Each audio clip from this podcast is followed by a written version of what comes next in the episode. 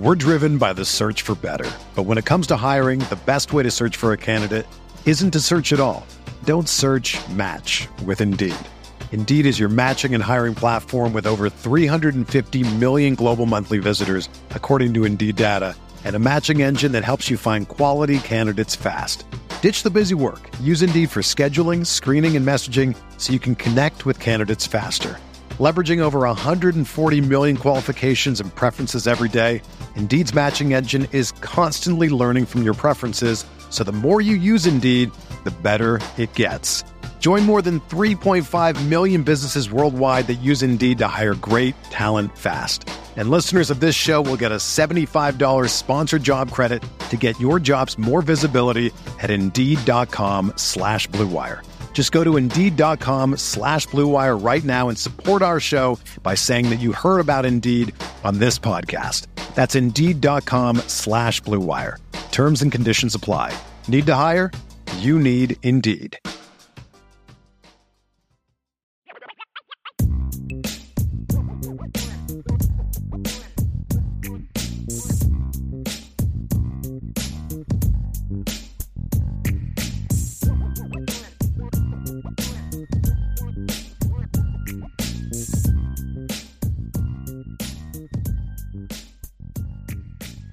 IB Nation, welcome to a special. Ed- Actually, it's not a special edition. The topic is going to make it seem like a special edition, but just to another edition of the Irish Breakdown. Notre Dame Recruiting Hour. That's Ryan Roberts. I'm Bryan Driskell, and Ryan, it was quite a weekend. it was quite a weekend. It was uh, not a good weekend for Notre Dame from a recruiting standpoint. Simple as that.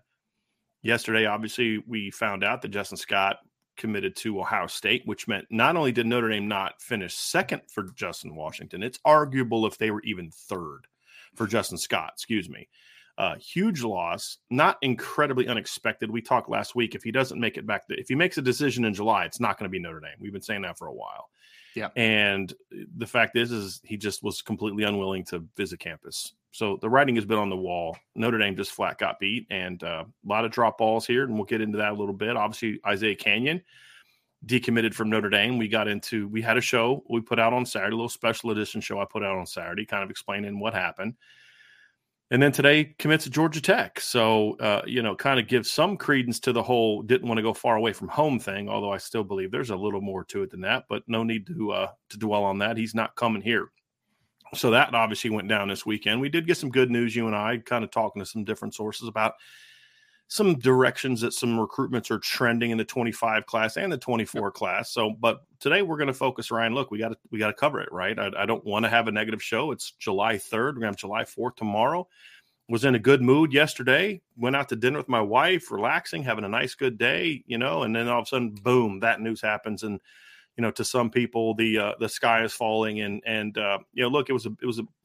We're not going to sit here and spin it, Ryan. There's there's no way to spin it. Losing Justin Scott that stung. So we'll dive into that. We'll dive into Isiah Canion. We'll update the latest with recruiting for Notre Dame, obviously, and then we've got an interview with uh, 2025 off uh, running back Justin Thurman that we'll get into a little bit today as well, Ryan. So you had a chance to sit down with Justin and talk to him one on one. I had a chance to watch Justin work out this summer uh, he was obviously one of the standouts at Notre Dame's Irish Invasion, so we'll get a chance to to talk to Justin about that as well. So uh, we do have some some good news to talk about today, obviously, and, and of course at the end of the day, Ryan will will will jump into the mailbag. But look, first things first, Notre Dame misses out on Justin Scott. It's not surprising right now that they missed out on Justin Scott. No. It's just a situation that it just it it puts to a close, at least for now, a chapter that just shows that that this defensive staff right now is simply put not getting the job done and the missteps that you and I are very well aware of about what happened with Al Washington's recruitment of Justin Scott going to cost you. And when you're going against the likes of Georgia and Ohio State and Michigan and Miami, you can't have those missteps. Right. And at the end of the day, that's what happened. And now Washington, Al, Al Washington, Justin Scott is now committed to Ohio State instead of Notre Dame, and it just it, that shouldn't shouldn't be the case at this point in time. We're driven by the search for better, but when it comes to hiring, the best way to search for a candidate isn't to search at all. Don't search. Match with Indeed. Indeed is your matching and hiring platform with over 350 million global monthly visitors, according to Indeed data, and a matching engine that helps you find quality candidates fast. Ditch the busy work. Use Indeed for scheduling, screening, and messaging so you can connect with candidates faster. Leveraging over 140 million qualifications and preferences every day, Indeed's matching engine is constantly learning from your preferences, so the more you use Indeed, the better it gets. Join more than 3.5 million businesses worldwide that use Indeed to hire great talent fast. And listeners of this show will get a $75 sponsored job credit to get your jobs more visibility at Indeed.com slash BlueWire. Just go to Indeed.com slash BlueWire right now and support our show by saying that you heard about Indeed on this podcast. That's Indeed.com slash BlueWire. Terms and conditions apply. Need to hire? You need Indeed. Hey, it's Kaley Cuoco for Priceline. Ready to go to your happy place for a happy price? Well, why didn't you say so? Just download the Priceline app right now and save up to 60% on hotels. So, whether it's Cousin Kevin's Kazoo concert in Kansas City, go Kevin, or Becky's Bachelorette Bash in Bermuda, you never have to miss a trip ever again. So, download the Priceline app today. Your savings are waiting. Go to your happy place for a happy price. Go to your happy price, Priceline. It, it's a disaster. I mean, that it really is. I know we're not going to get you know fully negative on this show, but it was an absolute disaster that Notre Dame was not able to secure a commitment from Justin Scott and got outdueled by two Midwestern schools for Justin Scott. I mean, we talked about this last week, Brian. You know, for me, it was like if Justin Scott ended up committing to Georgia this month, right, or committed to Miami this month, I would be like, okay, Still not good. You still lost a five star defensive lineman out of your backyard 90 minutes away, but at least it wasn't to a school that you directly are competing with consistently for recruits, right? You're not going against Georgia in every head to head battle in the world. Maybe he's just a kid, even though we know that that wasn't going to be true, that wanted to go and be in a different environment and go to the SEC or, you know, go to the ACC and do whatever, right? Like there was that circumstance that could have happened.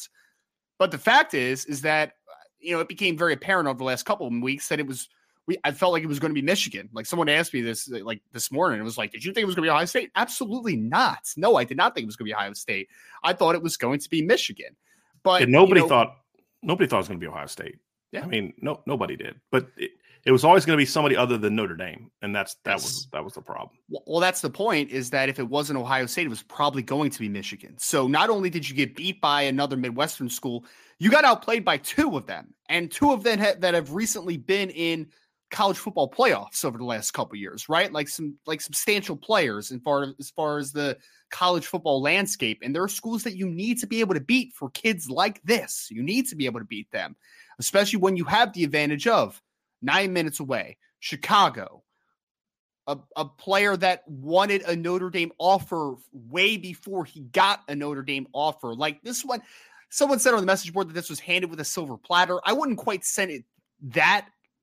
I, like I wouldn't say it that aggressively, right? But I would say Notre Dame had the inside track on this recruitment very early. Like they had it, and they weren't able to close. And uh, we, we talked about this also, Brian, and I still fully believe this if he would have committed to Georgia or Miami this summer, I would still feel like okay, Notre Dame still has a chance here. But the yeah. fact that he were he committed to the University uh, to Ohio State's a team that wasn't even on a the serious radar. Ohio State the University. Ohio no, no, no, yes. the the Ohio State University.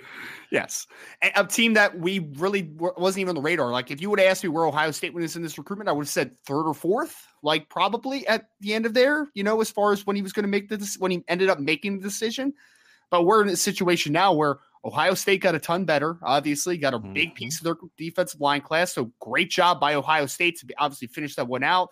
But it is just a big black eye on Notre Dame's face yeah. right now. The fact that you got beat for Justin Scott and you would have gotten beaten by two of the Midwestern powers, not just one of them. Right. Ryan, the thing for me is if it was a situation where where one of the our, our members, Karen, and I, and I and I like Karen, she has great comments in our chat. She's a board member, but you know the comment is like, you know, I can't fault the staff for this. If a kid just chooses he doesn't come to Notre Dame, and honestly, my thing is, if that were the case, yeah, I'd be okay with that. Like somebody right. asked me yesterday, so so does that mean Al Washington lost Keon Keeley, Jason Moore? So I'm like, I don't Yeah. put Keon Keeley on Al Washington. I don't care who the D line coach was at Notre Dame last year. That was just not going to happen because Notre Dame didn't have the track record Right. that they needed to have in order to to go out and have success with a Keon Keeley once he blew up. That's just the rest. So I'm not putting that on him. But the Jason Moore situation is different, right? The Owen Wafle situation is different. I don't. We've said this before. I don't have any fault for Notre Dame for not getting Elijah Rushing. I think they did everything they could have done. I, we've said this before. I think that's a recruitment that Al Washington handled extremely well. This is not one of those things, and that's the annoying thing about this is there's just these weird like if you'd recruited this kid like you recruited that kid we wouldn't be here today or Right.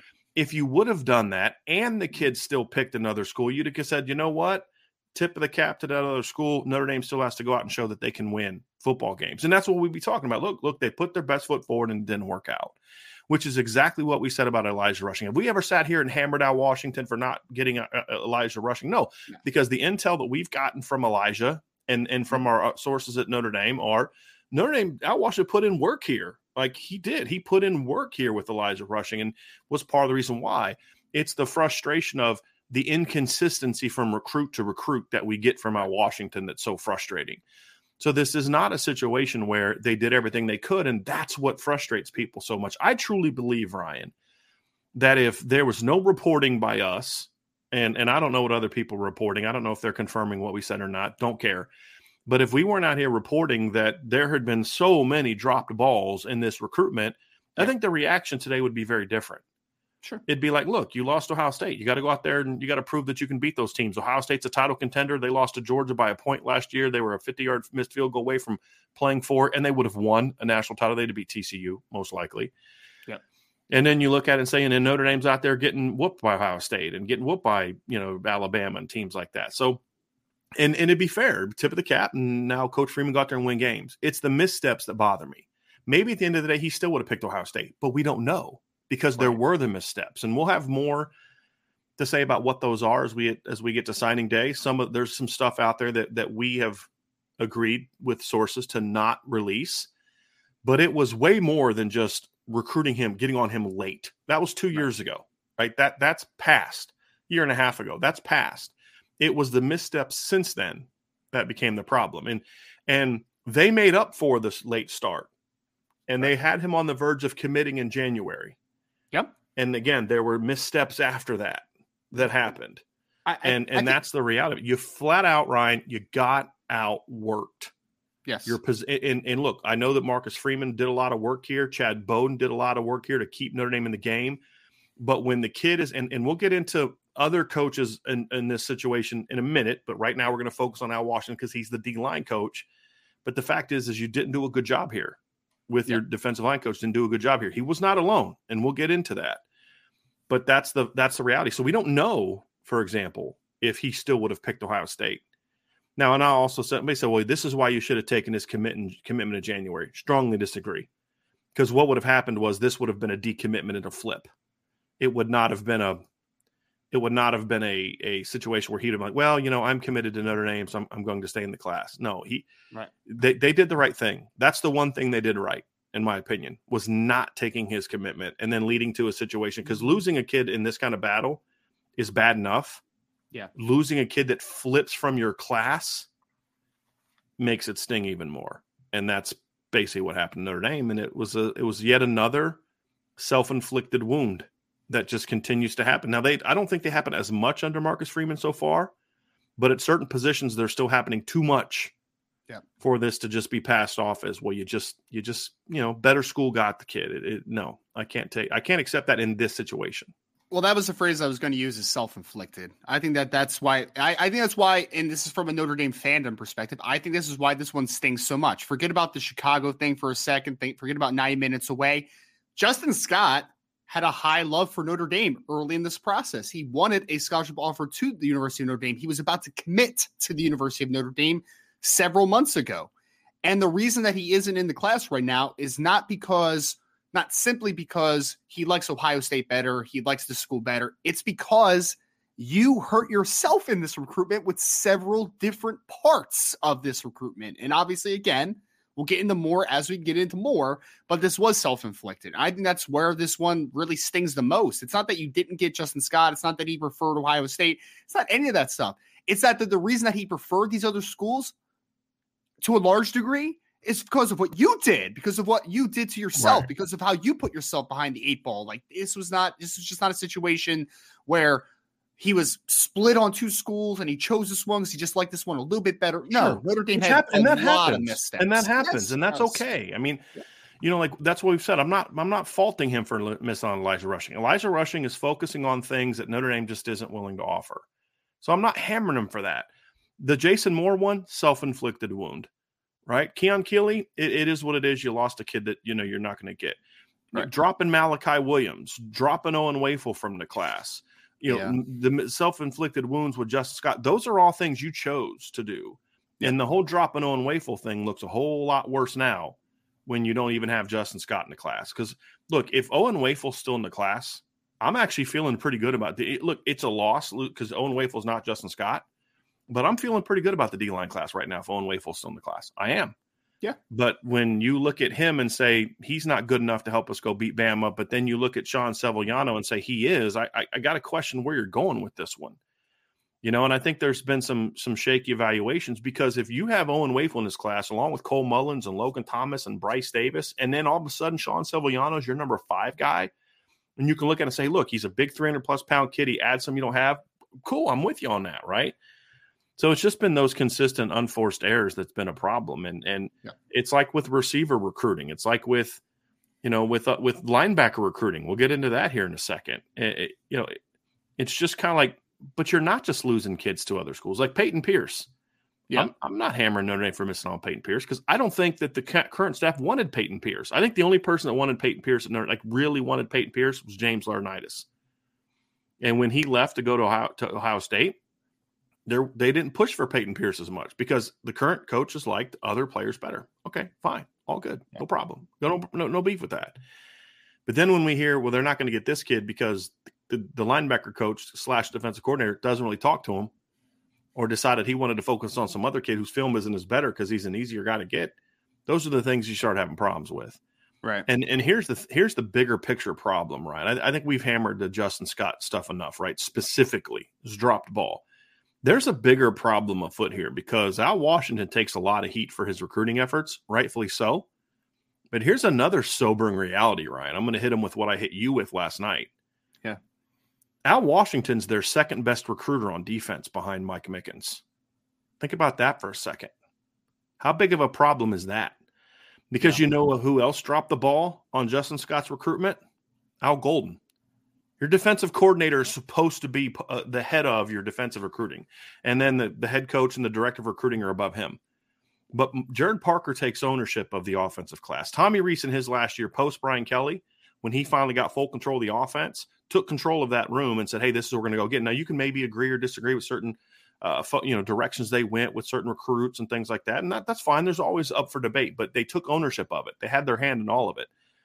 Al Washington's laissez faire, I'm just not going to get my hands during this recruitment thing, is another factor in this because you've got Ryan Day and Jim Knowles and Larry Johnson all pushing for for this kid. And at Notre Dame, it's Marcus Freeman and Chad Bowden.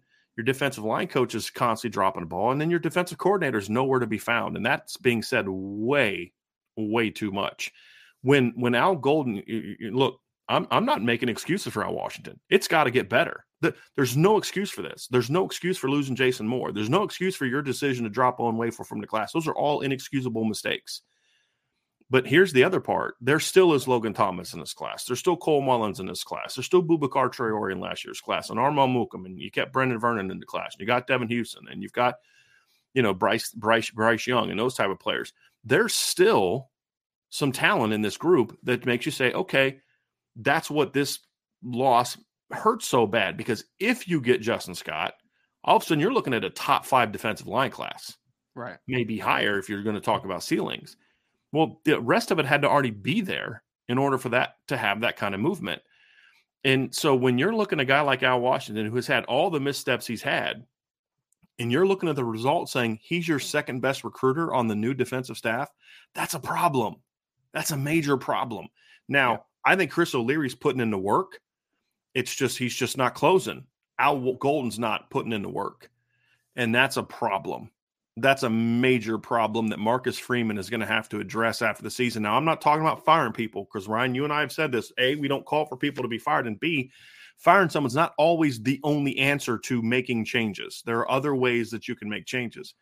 But the fact of the matter is, you know, at the end of the day, Ryan, it has to get better. I don't care what happens, what eh, that's going to be his call. He's the head coach. He has to make those decisions. I'm not making those decisions, nor am I going to recommend what he should do. That's his job. That's why he gets paid millions of dollars. I don't get paid millions of dollars, and I definitely don't get paid by Notre Dame to make those decisions. He does. And Coach Freeman has to say, this can't continue. Whatever the answer is, it can't continue. And he can't. And here's what Marcus Freeman's also learning he can't be the primary recruiter for all these kids. Right. Because look what he was doing the entire month of May when the coaches were on the road recruiting. He was flying around the country doing things that the head coach of Notre Dame has to do. Speaking at this thing, speaking at that thing, being here, being that's part of the reality of being the head coach of Notre Dame. You can be a much stronger recruiter than Brian Kelly was, but you can't do what he did when he was the defensive coordinator. And he he needs to learn that. And I think he has, and say, I need to be able to count on you, these other coaches, to get it done. And the reality is, is in too many instances on defense, they're not. And some of the wins they've had have been more about Notre Dame than they are about about the coaches. For example, I mean, it didn't take a great coach to get Bronte Johnson here. You know, the number one recruiter for Bronte Johnson was to get to Notre Dame, Bronte Johnson. Right. Yeah. Right. Like that. That he wanted to come here. He did the work. It didn't matter who it was. He wanted to be at Notre Dame it's got to get better, man, because when we're sitting there saying, and no one can really argue with it based on results, that Al Washington is your second best recruiter on defense, that's a problem, Ryan. It's a big it's, problem. Well, I mean, eh, Brian, I mean, one of the consistent things that we've heard too is, you know, this was like I think back to last year's offensive class, right? 2023. And I and I just think back to talking to a lot of those kids that ended up in the class for Notre Dame, obviously guys that Notre Dame had pushed for even if they were offensive linemen, even if they were wide receivers, even if they were tight ends, running backs, exclusive, you know, excluding the quarterbacks, they all mentioned Tommy Rees, right? Like you didn't find a recruit that was like, oh, I've never talked to Tommy Rees before. Well, it was like that when and when Marcus Freeman was the defensive coordinator sure. as well. It, yeah. No, I mean, because you weren't here yet. It was every single kid we talked to was like, oh, Coach Freeman. It was a corner, safety, D lineman oh, Coach Freeman, Coach Freeman. You'd even have offensive players talking about how they met Coach Freeman during a visit when he was still the defensive coordinator and how that mattered. Yep. So yes, the coordinator has to take ownership of it. Well, and so this is a this is all to say, and Mike Mickens is excluded excluded from this conversation at this moment, but there is a defensive staff issue on recruiting right now, which is very frustrating because there isn't one on the offensive side of the ball at all right now. You look at that, uh, you look at those coaches, Deland McCullough and Chansi Stuckey and Joe Rudolph and obviously Gerad Parker, and like they're putting in work, and everyone's going to have a misstep occasionally. Everyone's going to miss on a kid. Yes, but no, uh, none of the misses that offenses is having is because of a lack of efforts. Not a single one of them. Like maybe a bad evaluation occasionally. Maybe just a kid likes the school just better than Notre Dame. That's fine. That's not your that's not your fault defensive class, for the most part, or defensive side of the recruiting, I should say, there's a lot of self inflicted issues right now with that side of the football. And if you are able to stop that and get it back, we're talking about you want to talk about when Notre Dame is going to recruit to the level that everyone's going to be happy about. It's when both sides are going to mirror what the offensive side of the football is doing right now. A lot of grinders on that side, not as much on the defensive side of the football. So there's issues there. Can it be fixed? Yeah, it can be fixed. And that doesn't just mean firing people and replacing people necessarily, but there are things that could be fixed for sure. But they have to do it quick because yeah, right yeah. now, this is a ba- I mean, 2024 defensive recruiting is trending in a terrible direction, a really yeah. bad direction. There's still a lot of good to the class, but there's still there's not enough of it, right? And then you're going to get into the 2025 very soon because you're still at 20 commits in the class. You're going to get into the 2025 full barge and you're going to look at it and be like, man, you're in a good spot right now. And I've had a lot of updates on the board, right, Brian? But you're like, so you're like, you're top two or three for like several big time recruits on the defensive defensive side of the football in 2025. But if you don't fix this issue right now, that's going to change. You're going to lose traction with kids. You're going to lose steam. Like that stuff's going to happen. This is not a this is not a process that can be sustainable. You can't do this year in and year out and expect to continue to get great talents. You're right. hurting yourself right now. You're hurting yourself. Now there are players out there that they can go get that will stem some of this negative tide, right? And one of those guys is out there, and that's Kingston Viliamu-Asa, Ryan. So basically, the latest with him is essentially he's in decision making mode, and it's it's Notre Dame, USC, and Ohio State. I, I I believe Ryan, you can back me up that right now I believe USC is the biggest threat to Notre Dame at this particular time, but we also thought that Michigan was the biggest threat to right. Justin Scott a week ago. And, and, so, and that's when you're recruiting against teams like Georgia and Alabama and Ohio State. They're always a threat for kids. But the, you, you, get Kingston, and there are, it's basically, it, it helps stop the bleeding essentially. Because yes. I think, I think a lot of Notre Dame fans, they're rational and and not like just completely having their entire week ruined because a, a kid made a decision not for their school. And again, I, I'm not just I'm not against the passion, right? I love the passion. That's why there's over 500 people in this chat right now because they're passionate about Notre Dame football. We're doing this show right now because we're passionate about Notre Dame football. Absolutely. But I think the the realistic people are are um they they there's a lot of people in this chat that have been saying for weeks Justin Scott's not coming Notre Dame he's not coming Notre Dame, including me, yeah, right. and you, right. right? So yeah. So I think most people can kind of deal with that. There's some people that just, no matter what happens, they're just looking for a reason to act emotionally to things, and sky is falling, and just complain. That that's always going to be the case. And it they only come to the chat when something is right, wrong, right, or they're more vocal when that's going on, right? And exactly. so. uh that's going to happen. But here's the thing you go out and lose Kingston, and now that's a problem because a month ago you were the perceived leader right, for him. And so that's where you've got to say, look, you can recover from this by getting a Kingston Viliamu-Asa. You know, maybe going and adding Bradley, Bradley Shaw to the class. Finishing this, finishing this class off on the right way is, is certainly something that this defensive staff needs to sort of say, hey, guys, look, this isn't going good. We lost this kid. We've lost this right. kid. We're not going to get that kid. We got to really make sure we buckle down and do what we got to do to get this kid. And I don't want to hear the whole I'm on vacation thing right now right? Because you, you got to go get it done. So we'll find out if they will. You know, it's it's it's going to be interesting. But right now, I don't feel super great about Kingston. I feel better than I did last week. Don't feel nearly as good as I did two weeks ago. They gotta they gotta finish. I don't know that he's definitely decided what he's going to do right now, Ryan. I, I, I, don't think so either. I, I was going to ask so you this: Do you yeah. think I said this in the show last week, and I wanted to get your thoughts on it? Yeah. I feel like the longer this goes on, the better it actually is for Notre Dame because some of the emotion of the Ohio State visit and then more so the push from USC and the local push yeah. kind of wears down a little bit. And then he's going to make whatever decision it is, uh, be, you know, because then I think it gets back to maybe more of the Notre Dame Ohio State thing. Yeah. Than it was before where, where before USC started making that, that, hey, you're, you know, stay home kind of push. Thoughts on that, Ryan? Well, I, I, think for me, and I talked about this a little bit after I spoke with Kingston following the three official visits. We had a piece on, obviously, on Irish Breakdown on that if anybody missed it. But I, I mean, Brian, there are a lot of recruits that you can. Let me phrase this correctly.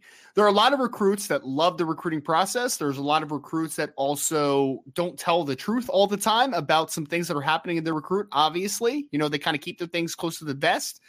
And Kingston's a young man. I've been very consistent on this one. He doesn't strike me in my conversations I've had with him to be a person that's going to make a a very quick decision, right? Like these have this has been very calculated for a long time. So when he told me not this past Sunday, the Sunday before following the Ohio State visit, that he was going to take two weeks and make a decision. The next two weeks were going to be big for striking down a decision.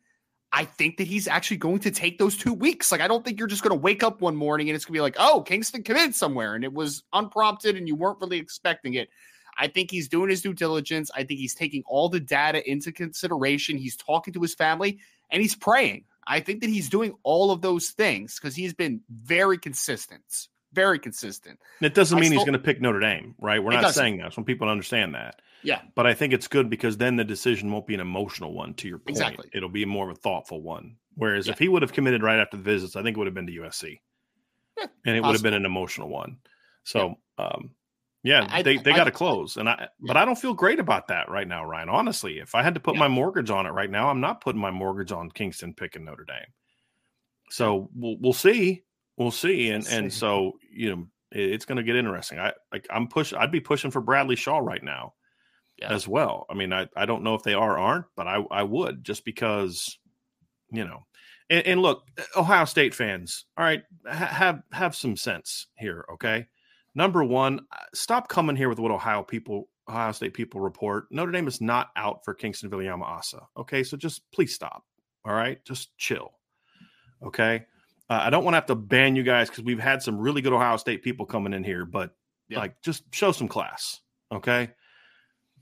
So the, at the end of the day, Ryan, we'll find out if he's going to pick Notre Dame or not. Right now, not feeling great about it. We'll see how that plays out. Also had a, a loss on offense this week too, right? Yes. And that is, you know, that is obviously you you lost uh, Isiah Canion, and and here here's basically where we're at with all this, Ryan. End of the day, here's something somebody said the other day. Somebody said, "Well, you can't be surprised that Notre Dame lost a you know a, a kid because you know they're not recruiting well on defense because of Marshall and Stanford."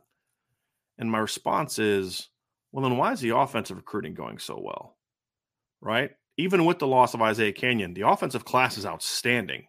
We feel really good about where things are trending with with Guerby Lambert you know and and so that's a that's a big thing right and so if you can get him the offensive side of the ball was the reason they lost to marshall and stanford last year Right. so you can keep looking for excuses as to why this is happening the fact of the matter is they did not get it done okay they did not get it done here's something you can do to help yourself right right now al washington there's there's no player out there that they can go get a commitment from tomorrow on the defensive line that's going to make Notre Dame fans feel better about this. That guy, now there's players out there, they're just not going to get those guys. There's one thing that Al Washington can do right mm-hmm. now to fix this, and that's focus on you're reporting for camp in like 22, 21 days. Go put a great product on the field, right? Al Golden, you don't want to be at Notre Dame, you want to move on to somewhere else, that's fine. Then, then go out there and put a great product on the field Right. right? That's basically what you need to do. And so that right now needs to be the focus because this is a team that went nine and four last year. This is a team that lost to Marshall and Stanford. Do I think that's the primary reason they lost these kids? No, I don't. Do I think it's enough of a factor to when you're looking at a kid like Justin Scott and Ohio State's talking to him about winning championships and all that kind of stuff? And it matters. Okay, because they were a point away from beating Georgia last year right? And so they beat Notre Dame by 11 last year. So to me, end of the day, that's kind of what that's basically what they're going to need to do, Ryan, is go out there and put a great product on the field because I actually am very optimistic about this defense this year. I am. I am. Yeah. I am. I'm optimistic about the team in general. I mean, I really am, and I know you are too. So, I mean, this is it helps, Brian, right? Like that that Yeah. makes it that makes it an easier conversation, an easier sell to say, like, hey, you want to become a part of something really cool? Like, watch what we're doing every dang Saturday, man, and we have a chance to beat some really good football teams. If you go and you beat Ohio State and Clemson and USC, or you go two and one against those top three, it's like, all right, that's it's notable, man. Like, all right, good job, Notre Dame. You know that you're obviously coaching well, even if you're not recruiting to the level that we would like to, obviously. But it would definitely make things easier. There's no doubt because Brian, we've talked about this, right? You still need to close the 2024 class because it still has a chance to be a good class for Notre Dame, like a really good class for Notre Dame. Yeah. But the fact of the matter is, is that we're also looking forward to 2025. I think that Right. 2025 has a chance to be a special class. Right. But it's not going to be a special class if you don't back it up on the field because that's That's where all these kids are going to like Deuce Knight, for instance. Let's use Deuce because I know he's visiting obviously the end of Go July. put that news right? out there real quick, Ryan. So we had Yeah. it on the, the story in the board. Just go ahead and be specific about that. Yep, July 27th. uh, Brian was able to confirm that last night with Deuce, who is obviously the great quarterback out of Lucedale, Mississippi, the top quarterback on the board right now for the University of Notre Dame in the 2025 class, who we have been telling you all for well over a month now that it was Notre Dame and Tennessee, and then probably Ole Miss in a distant third as far as the teams that are really standing out. So Deuce is going to be on the move in July to a couple different places, including Ole Miss on July 29th. But he's going to be visiting Notre Dame on the 27th. He's been a kid that's been adamant that this summer he would like to make a decision despite only being a 2025 recruit. But my point is, Brian, is whether you get a commitment from Deuce Knight in this summer or you don't, and he extends it into the fall. If you go out and you struggle throwing the football this year or struggle Sure. offensively, Exactly. that's going to hurt a kid like that. Man. It's Exactly. like, why, why would I want to go from Lucedale, Mississippi up to South Bend, Indiana to struggle offensively? Like, I don't want to do that, right? Because there's a lot of good teams that you can go. Like, if you care much about offensive firepower, like you could just stay at Ole Miss. You can go to Tennessee. Like, there's a lot of teams that are doing good stuff offensively down where he lives. So that is big, obviously, to convince those guys. Usman Usman Kroma out of out of the state, you know, out of the state of Virginia. Like, you want to get him to come up and play football for University of Notre Dame. Show that you are a potent offense. These wide receivers that we keep talking about, right? The Talon Taylors of the world. Now, obviously, Talon is a kid that's right in your backyard, right? But you still need to be able to show that you can take advantage of what Taylor brings to the table. So these offensive recruits in 2025 to go along with already having Nate Roberts in the class, you need to show growth because you can look at the first season in 2022 and say, first season under Marcus Freeman, he had to figure some stuff out. Now, 2023, things start to change a little bit. But if there's struggles in 2023 as well, Right. if I'm a recruit, I'm looking, I'm saying, I don't know if that's going to get a lot better. Like, I don't know if that's a great Right. process right now. I'm not sure about Right. that. Well, and that kind of leads to just really both sides of the ball, Ryan, and and that is put a great product on the field defensively, and and, and it changes things to a degree. It does. All of a sudden, like like Larry Johnson is not the recruiter he used to be. He's basically just going to Harry Hiestand route now. I mean, and it still works. Why? Because he's just pointing to his resume. Yeah, I mean, look what I did at Penn State. Look what I'm doing at Ohio State. Like he's not the recruiter he used to be. He's not the coach he used to be. But when you look at situations like this, right? And you you look at the defense and you say, "Hey, listen. Right now, Larry Johnson is winning recruits over Notre Dame and Ryan Day's beating Notre Dame for recruits and other co- because they're looking and saying, "Look what we've done." Right. Look what we've done. I would argue that right now, you look at Ohio State's defensive line, I think they underachieved last year when you look at how many five-star players are on it. I pointed this out the other day. Notre Dame's numbers last year from their defensive line compared to Ohio State's. Ohio State had like two more tackles for loss. Notre Dame had five more sacks from their defensive line. Notre Dame's defensive line had greater production last year than Ohio State's, but it's the track record. Kids don't want to hear that. Kids, that's not going to register with a kid. If I give you t- Right. tackle for loss and sack numbers from the 25, 22 Notre Dame defense and the 22 Ohio State defensive line and all this kind of, it just, it's not going to register. Right. You know, what will Like register? Chase Young and the Yes, and- Right, exactly. yeah. The track record, and it goes even back to his time at Penn State. Sure. The track record is there. Yeah. And that's what's that's what's missing. So go out there and put the product on the field. That's what you do. Put a product on the field this year. Al Washington's got a great chance with Jordan Botelho and Riley Mills. And because imagine what it would say to recruits if Al Washington could turn Javontae Jean Baptiste into a you know, nine to 10 tackle for loss, five, six sack guy this year. Right? Like Ohio State couldn't get this out of that kid. I did. Imagine if Riley Mills goes out there and does what you and I, I think you and I are on the same page here, maybe mm-hmm. to different degrees, but there's no reason Riley Moss can't be a double digit tackle for loss guy if you can get him to play to his potential. There's no reason Jordan Botelho can't be an eight plus sack guy if this year, if he plays to his potential. And all of a sudden the product on the field is really good. And now you've got something to look at and say, hey, look, I look what I did with Isaiah Foskey last year. Right. Right. Look what I'm doing now with this group. Right. Like, look, we're putting a product on the field. At the end of the day, that's gonna that's gonna matter. Yep. You know, and so that's what you need to do. Uh, and because we can complain all we want about like like the work the work ethic is not where it needs to be the work volume from Al Washington or Al Golden, the consistency and efficiency, and just the discipline as a recruiter from Al Gold, Al Washington.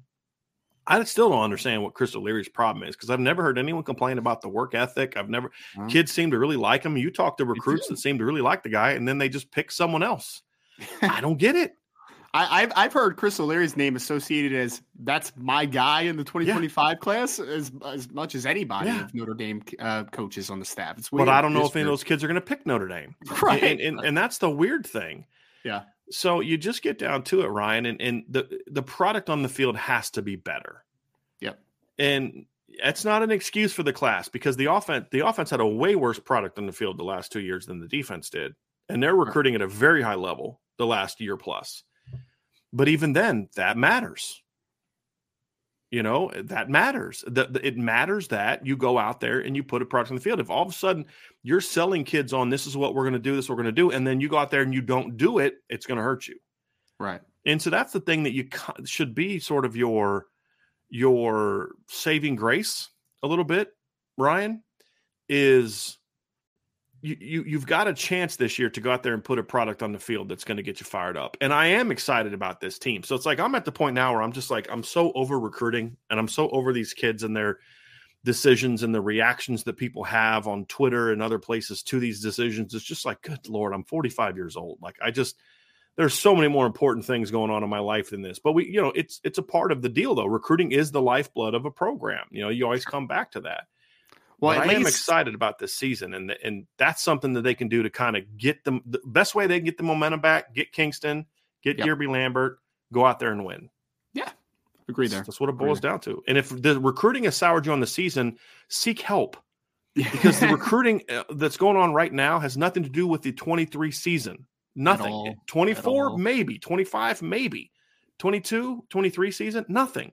None right. of these kids, Justin Scott's not suiting up against Ohio State this year, folks right? Yeah. And that's the reality of it.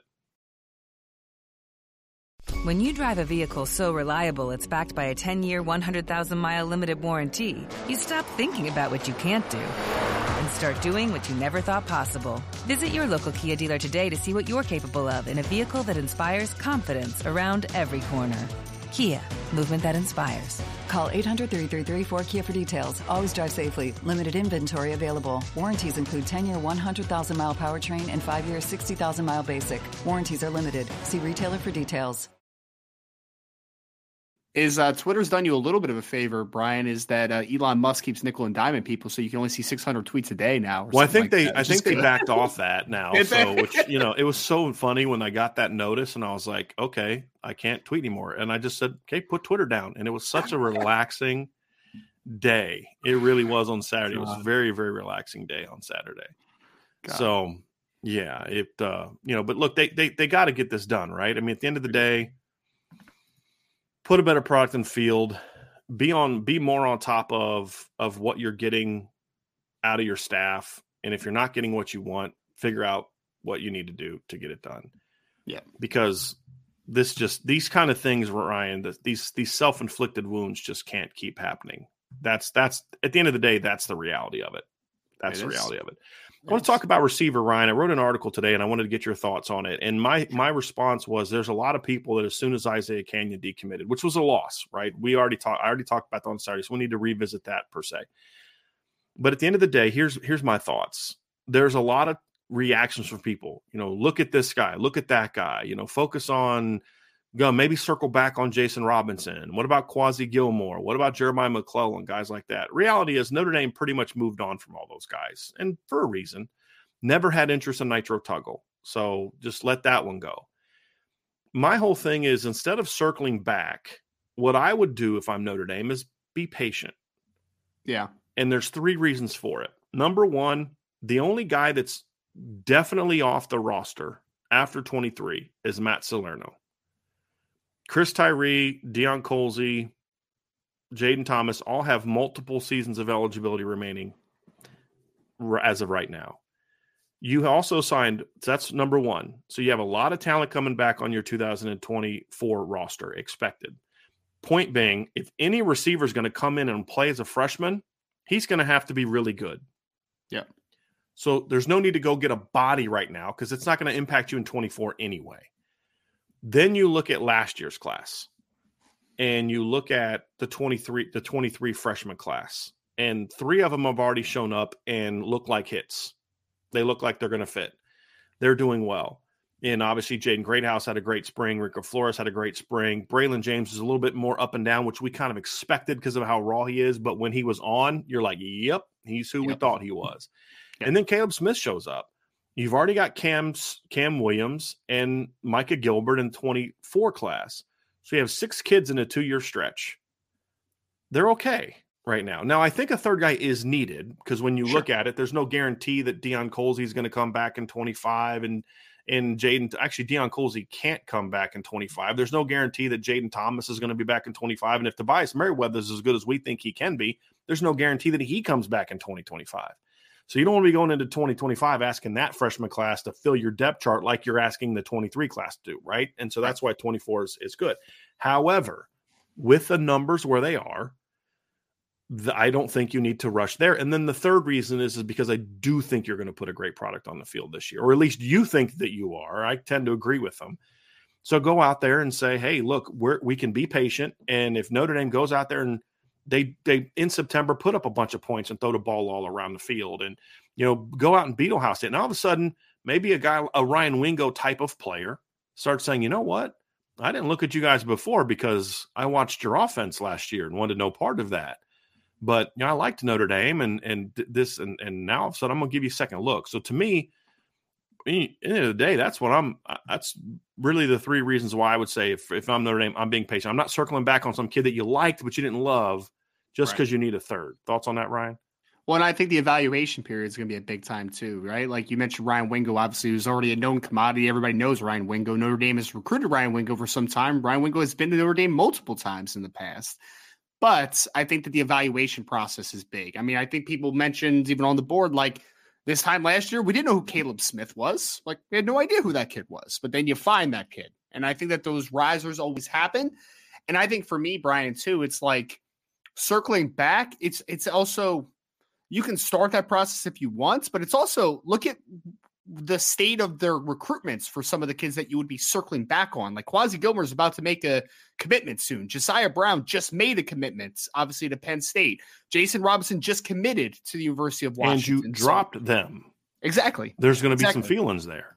There, and I can tell you 100%. There is definitely some feelings there from a couple of them. There's no doubt about that, and, which I completely understand. I get that, right? You got passed up for another player, which yeah, 100% understand why the feelings are there. But at the end of the day, I think that this is much more of a let's not circle back to just to circle back because we're because we're desperate, right? It, this is July. You, there's no time for desperation yet. Like you don't have to be desperate right now.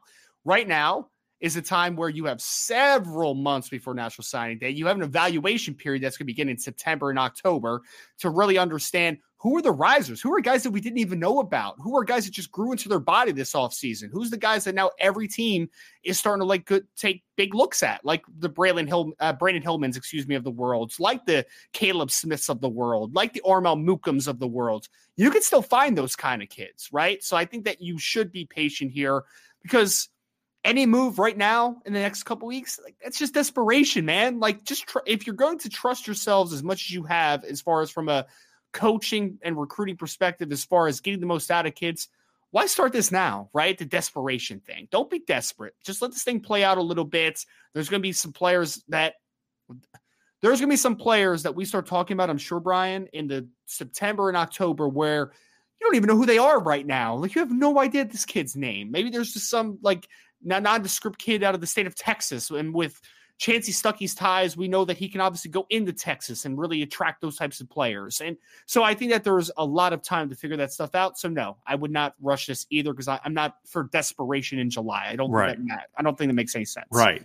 Push for the big time needle movers and be patient and allow the Brandon Hillmans, the Tayshawn Lyonses, the kids like that that kind of pop up, Dylan Edwardses that pop up, those type of talents wait for those guys to pop up. And if you have a better product to sell this year, then you can go sell it. And that's Tayshawn Lyons is another good yeah. example. That's yeah. a very good example. Yep. Caleb Smith.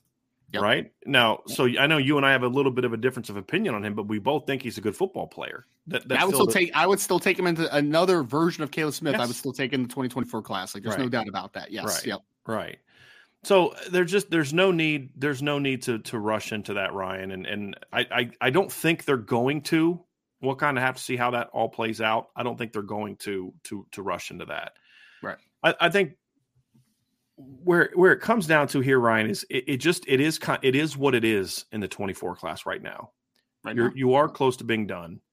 You've got to make sure that you finish this strong and finish it smart. Because at the end of the day, if they if they close out correctly, we're going to look at the 24 class a lot like we looked at the 23 class. Man, this is an outstanding class. If only you would have landed Keon Keeley, it'd have been perfect.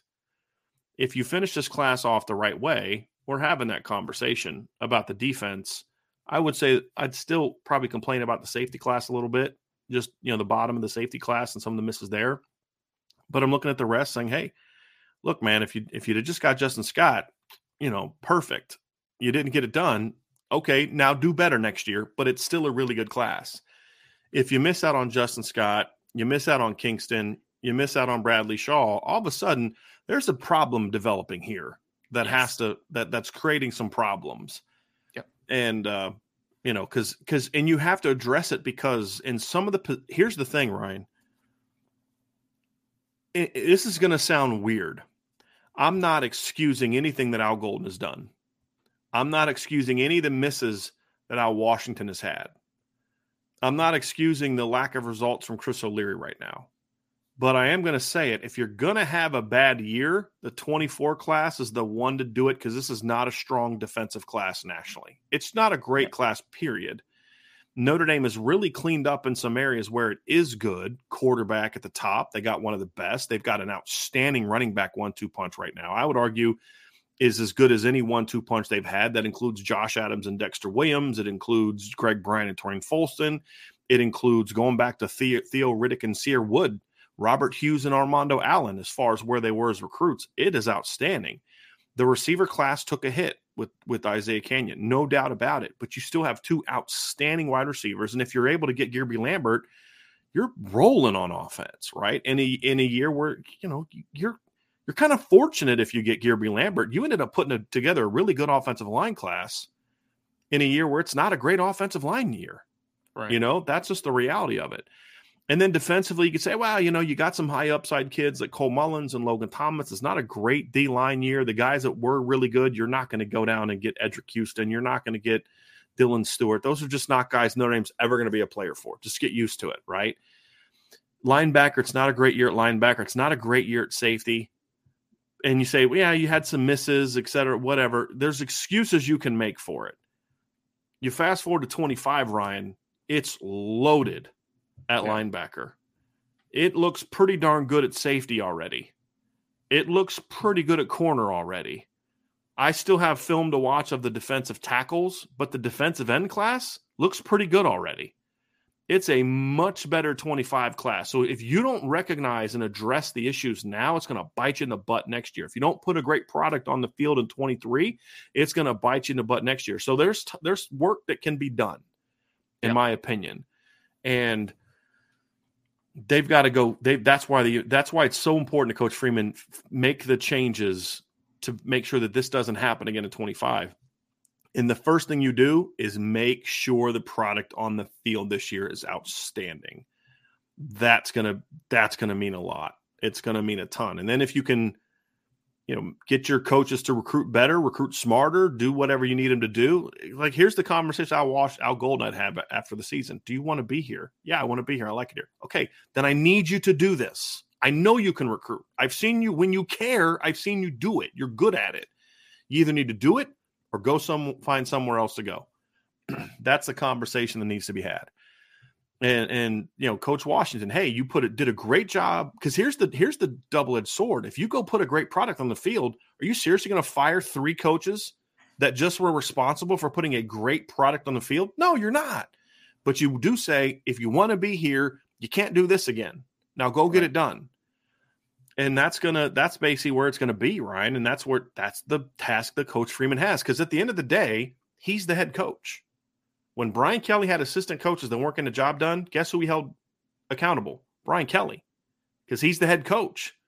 Yeah. Coach Freeman is responsible. You hired these guys. You're allowed. You're either you're either doing something about it or you're allowing it or you're promoting it. That's basically that's the only really two options, big picture. Because if it keeps happening and you don't do anything about it, then you're basically allowing it. And so that's what coach has to do. He has to figure it out. And and it but it's got to start with the on the field product ryan on both sides of the ball but especially defensively because if you can put a good product on the field as you know i don't know why but 25 kids are really digging notre dame right now. They are. It's kind of crazy. Like as bad as like like as bad as al golden has done in the 24 class you're hearing his name a lot more with 25 linebackers. You are You just interviewed Christian Jones, a top 100 linebacker from Nebraska, and he talked about Al Golden multiple times in that conversation.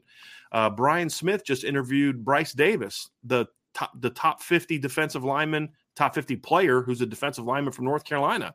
Him and his mom raved about Al Washington. Yeah. Okay, great. Good early start, but you got to continue this. You've got to Mm-hmm. continue it. Now, my hope, Ryan, is that that is the byproduct of Coach Freeman already having the come to Jesus conversation with those coaches. Hey, look, 24, what's done is done. We can't we can't go back and fix what happened with Justin Scott. I'll try to fix that. I need you to go do this. Right? We can't fix where we are. We can't wave a magic wand and say you did a better job recruiting Kingston or Bradley Shaw, whoever else that may be out there, Malachi, whatever. But you can fix it for 25.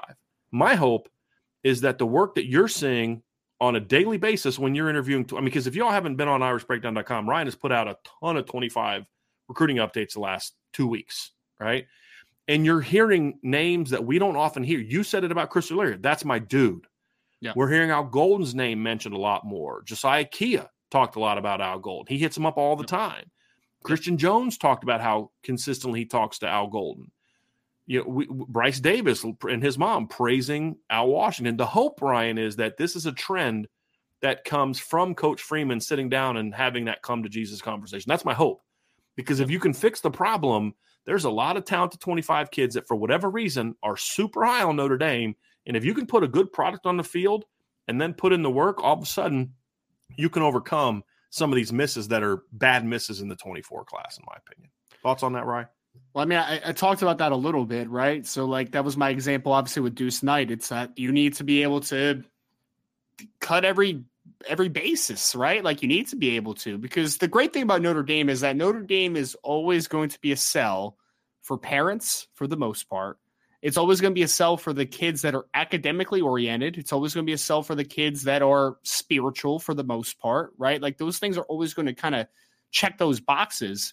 But the box that needs to be checked also is that uh, let's let's be honest, most of these kids, their goal is to play in the NFL, and it should be like that should be their goal, right? They they should have that goal in mind, and they don't want to go to a place where they were not going to have a chance to be developed to the highest level and to win football games. That stuff matters. It matters extensively. It's not there's some great recruiters at the University of Georgia right now. There's some great recruiters at the University of Alabama. There's some great recruiters at Clemson. Like there's some great recruiters there because they've had a lot of, you know, they have a lot of great coaches, which is why they've been successful at points, obviously, over the last few years. And most recently, obviously, with Georgia the last two years.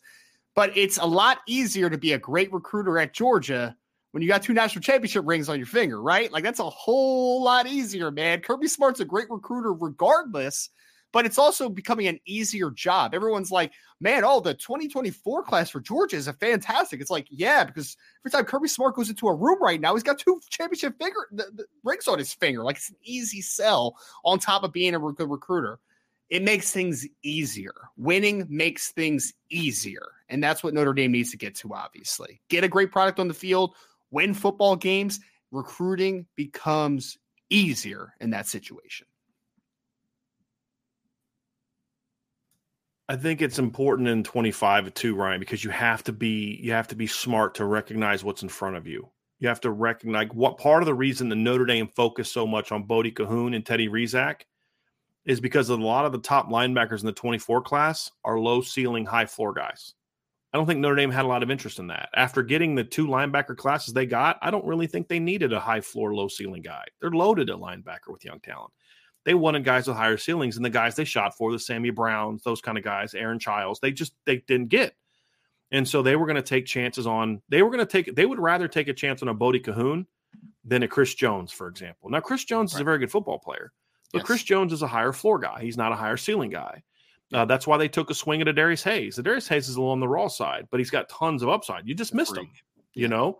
And that's speaking of, I just mentioned two guys that are committed to Florida. If they can keep that linebacker class together, good night. That's a heck and, of a linebacker. And class. Myles Graham might be the best right. of three, which is why He has the highest floor for sure. Uh, I think the other two guys have even higher ceilings. But Miles, Miles, Myles Graham, I mean, he's got that DNA so, that we always talk about, right? He's a good yeah. freaking football player. Uh, so my only reason, my only thing with Graham is just the size, Ryan. I kind of feel about him like I do about Bradley Shaw. He's a better player than Bradley Shaw, but it's like, okay, it's just a little on. I wish he was a little bit bigger, but man, he's really freaking good. But the point is they they they took their shot with the high ceiling kids in this class. And they got some and they missed out on others. I can live with that. If you followed up next year, because next year's linebacker class is in it's one of the best. Now, again, we'll see how these guys develop but it's one of the best linebacker classes I've seen in a long time, Ryan. Just just the kids on Notre Dame's board. I mean, not even getting into the guys they haven't even offered yet. I'm just talking about the kids that we've evaluated that Notre Dame has offered. It is an absolutely loaded linebacker class. I mean, we could we could sit here all day and start pumping out names. I mean, you have you've had articles recently on Noah McHale, um, you know, uh, Gavin Nix talked to Brian Smith the other day. He's very high on Notre Dame. Justin Hill, Madden for Faraimo. I think you interviewed him recently yeah. as well. Elijah Barnes from Texas, who's now a top 100 kid. Anthony Saka, Nathaniel Owusu Boateng, uh, Landon McComber. I mean, it is an absolutely Christian Jones. I'm just trying to make sure I don't forget anybody as I go through this list. Uh, Brett Clatterball is a top 200 kid that's visited Notre Dame. It is an absolutely loaded linebacker class. So guess what? You better make sure your freaking linebacker recruiting operation is a whole lot better next year than it is this year. Right? Look at the safety class in next year, Ryan. It's a smaller class, but there's some, I mean, Kendall Daniels, Trey Harrison, Ethan Long, Trey McNutt, Remington Moss, Matai Tagoa, who I think might end up being more of a rover, Jordan Young there's some dudes on that board now, right? Where if you get three of those guys, you've got two or three of those guys, you got yourself a heck of a safety class. And the same thing at corner. at the end of the day, you know I mean those guys are committed? Zero. So you've got to get the job done. So product on the field and making sure the work you're putting in is better. Do that, and then all of a sudden we look at 24 as a blip on the radar. That's what we do. Even if they do miss on Kingston and don't flip Caleb Beasley and all that type, right? Even if they have, even if they completely strike out on defense, fix it for 25 and all of a sudden we look back and say hey blip on the radar because every staff every every team has years like this. Ohio state had a year like this a couple years ago where it's just like man that, that just wasn't a tip i know it was ranked high but you just watch the film and you're like this isn't a typical ohio state class. Then the next year they bounce back with a great class and they're back on track and it's a blip on the radar. Yeah. And that's where, where notre dame needs to be right now and that's why it's up to coach freeman to say we're going to fix this that at the end of the day, that's the person that's responsible for fixing it. One way or the other, he's the one that's going to have to fix it. Yeah, and, and so, I and I think that's a great note is that we don't decide how it gets fixed. We just know that it needs to be fixed. Right. Like that's the process stuff, right? And one thing that we know about Marcus Freeman, right? The, the jury's still out from a coaching perspective. We're still figuring out what type of head coach he is but he comes with a great reputation as a recruiter, and we know yeah. that he is a absolute dog on the trail, an absolute dog. He's got to be frustrated by this, Ryan. I would think he's, so. I would think so. Because yeah. if he's still just a D coordinator, I don't think. I mean, I, I, don't think they miss on Justin Scott. I don't think they Probably miss not. on Kingston Viliamu I just, I have no, I have no proof that that's the case. Yeah. Other than just look what happened in the first two classes that he was a primary recruiter for, and you'll get your answer. You know what I mean? Like you know, so we'll because here's something here's something that I think Marcus Freeman's realizing. A head coach is very important in the recruiting trail. Sure. When you get down to the nitty gritty of, of big time players, the coordinators and position coaches are going to have a bigger impact. The head coach needs to be the closer. Yeah. You can't always be you can't be the driver for a bunch of kids on defense because at the end of the day, they're playing for you big picture, but they're not playing for you. You know what I mean? They're not playing for you like they are when you look at you know, when you were the D coordinator. They were mm. literally playing for you. You're going to be coaching them every single day. It's different now, and he's he's got to learn that, and that's part of the evolution of being a new coach. Is you you learn these lessons. Hey, take the lessons that you that because like what he's doing now, the 24 class, Ryan, is he's learning the lessons on the recruiting trail that he learned on the field last year as the on field head coach. Right. Right. The 24 class was really to me sort of the first full class of Marcus Freeman as the head coach, even more than 23. Because when you look at 23, a lot of the kids in the 23 class were committed early to Notre Dame. I mean, you, you, now they got a lot of guys after he's hired. I mean, the receiver class got put together after he was hired, right? But I'm talking like Keon Keeley, uh, Brenan Vernon, Drayk Bowen, a lot of those guys that, and even the guys that committed later were guys that Marcus Freeman got on when yeah. he was still the D coordinator. So just as a different animal. uh, you know, Christian Gray was offered by Notre Dame and worked out at, when he was still the D coordinator. Peyton Bowen committed on January 1st. Marcus Freeman had been head coach for less than a month.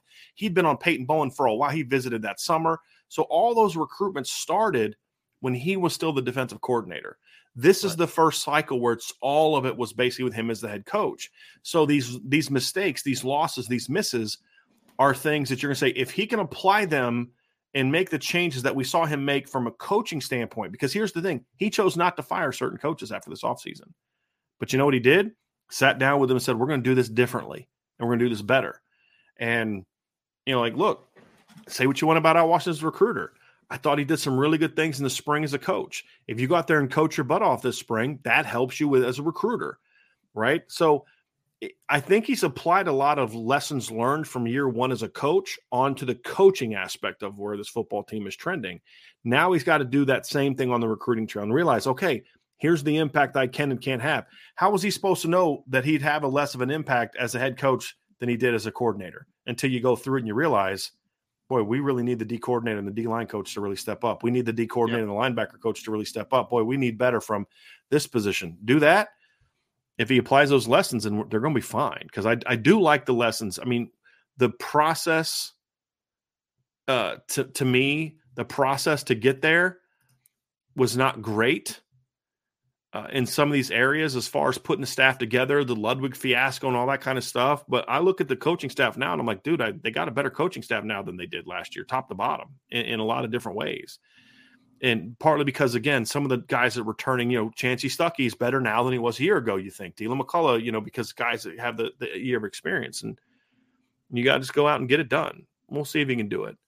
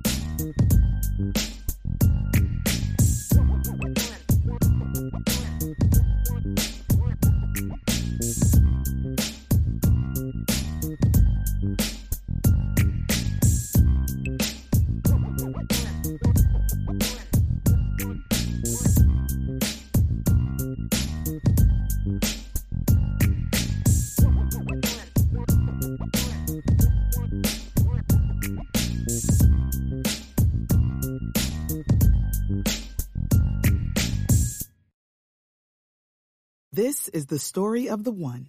As head of maintenance at a concert hall, he knows the show must always go on. That's why he works behind the scenes, ensuring every light is working, the HVAC is humming, and his facility shines. With Grainger's supplies and solutions for every challenge he faces, plus 24 7 customer support, his venue never misses a beat.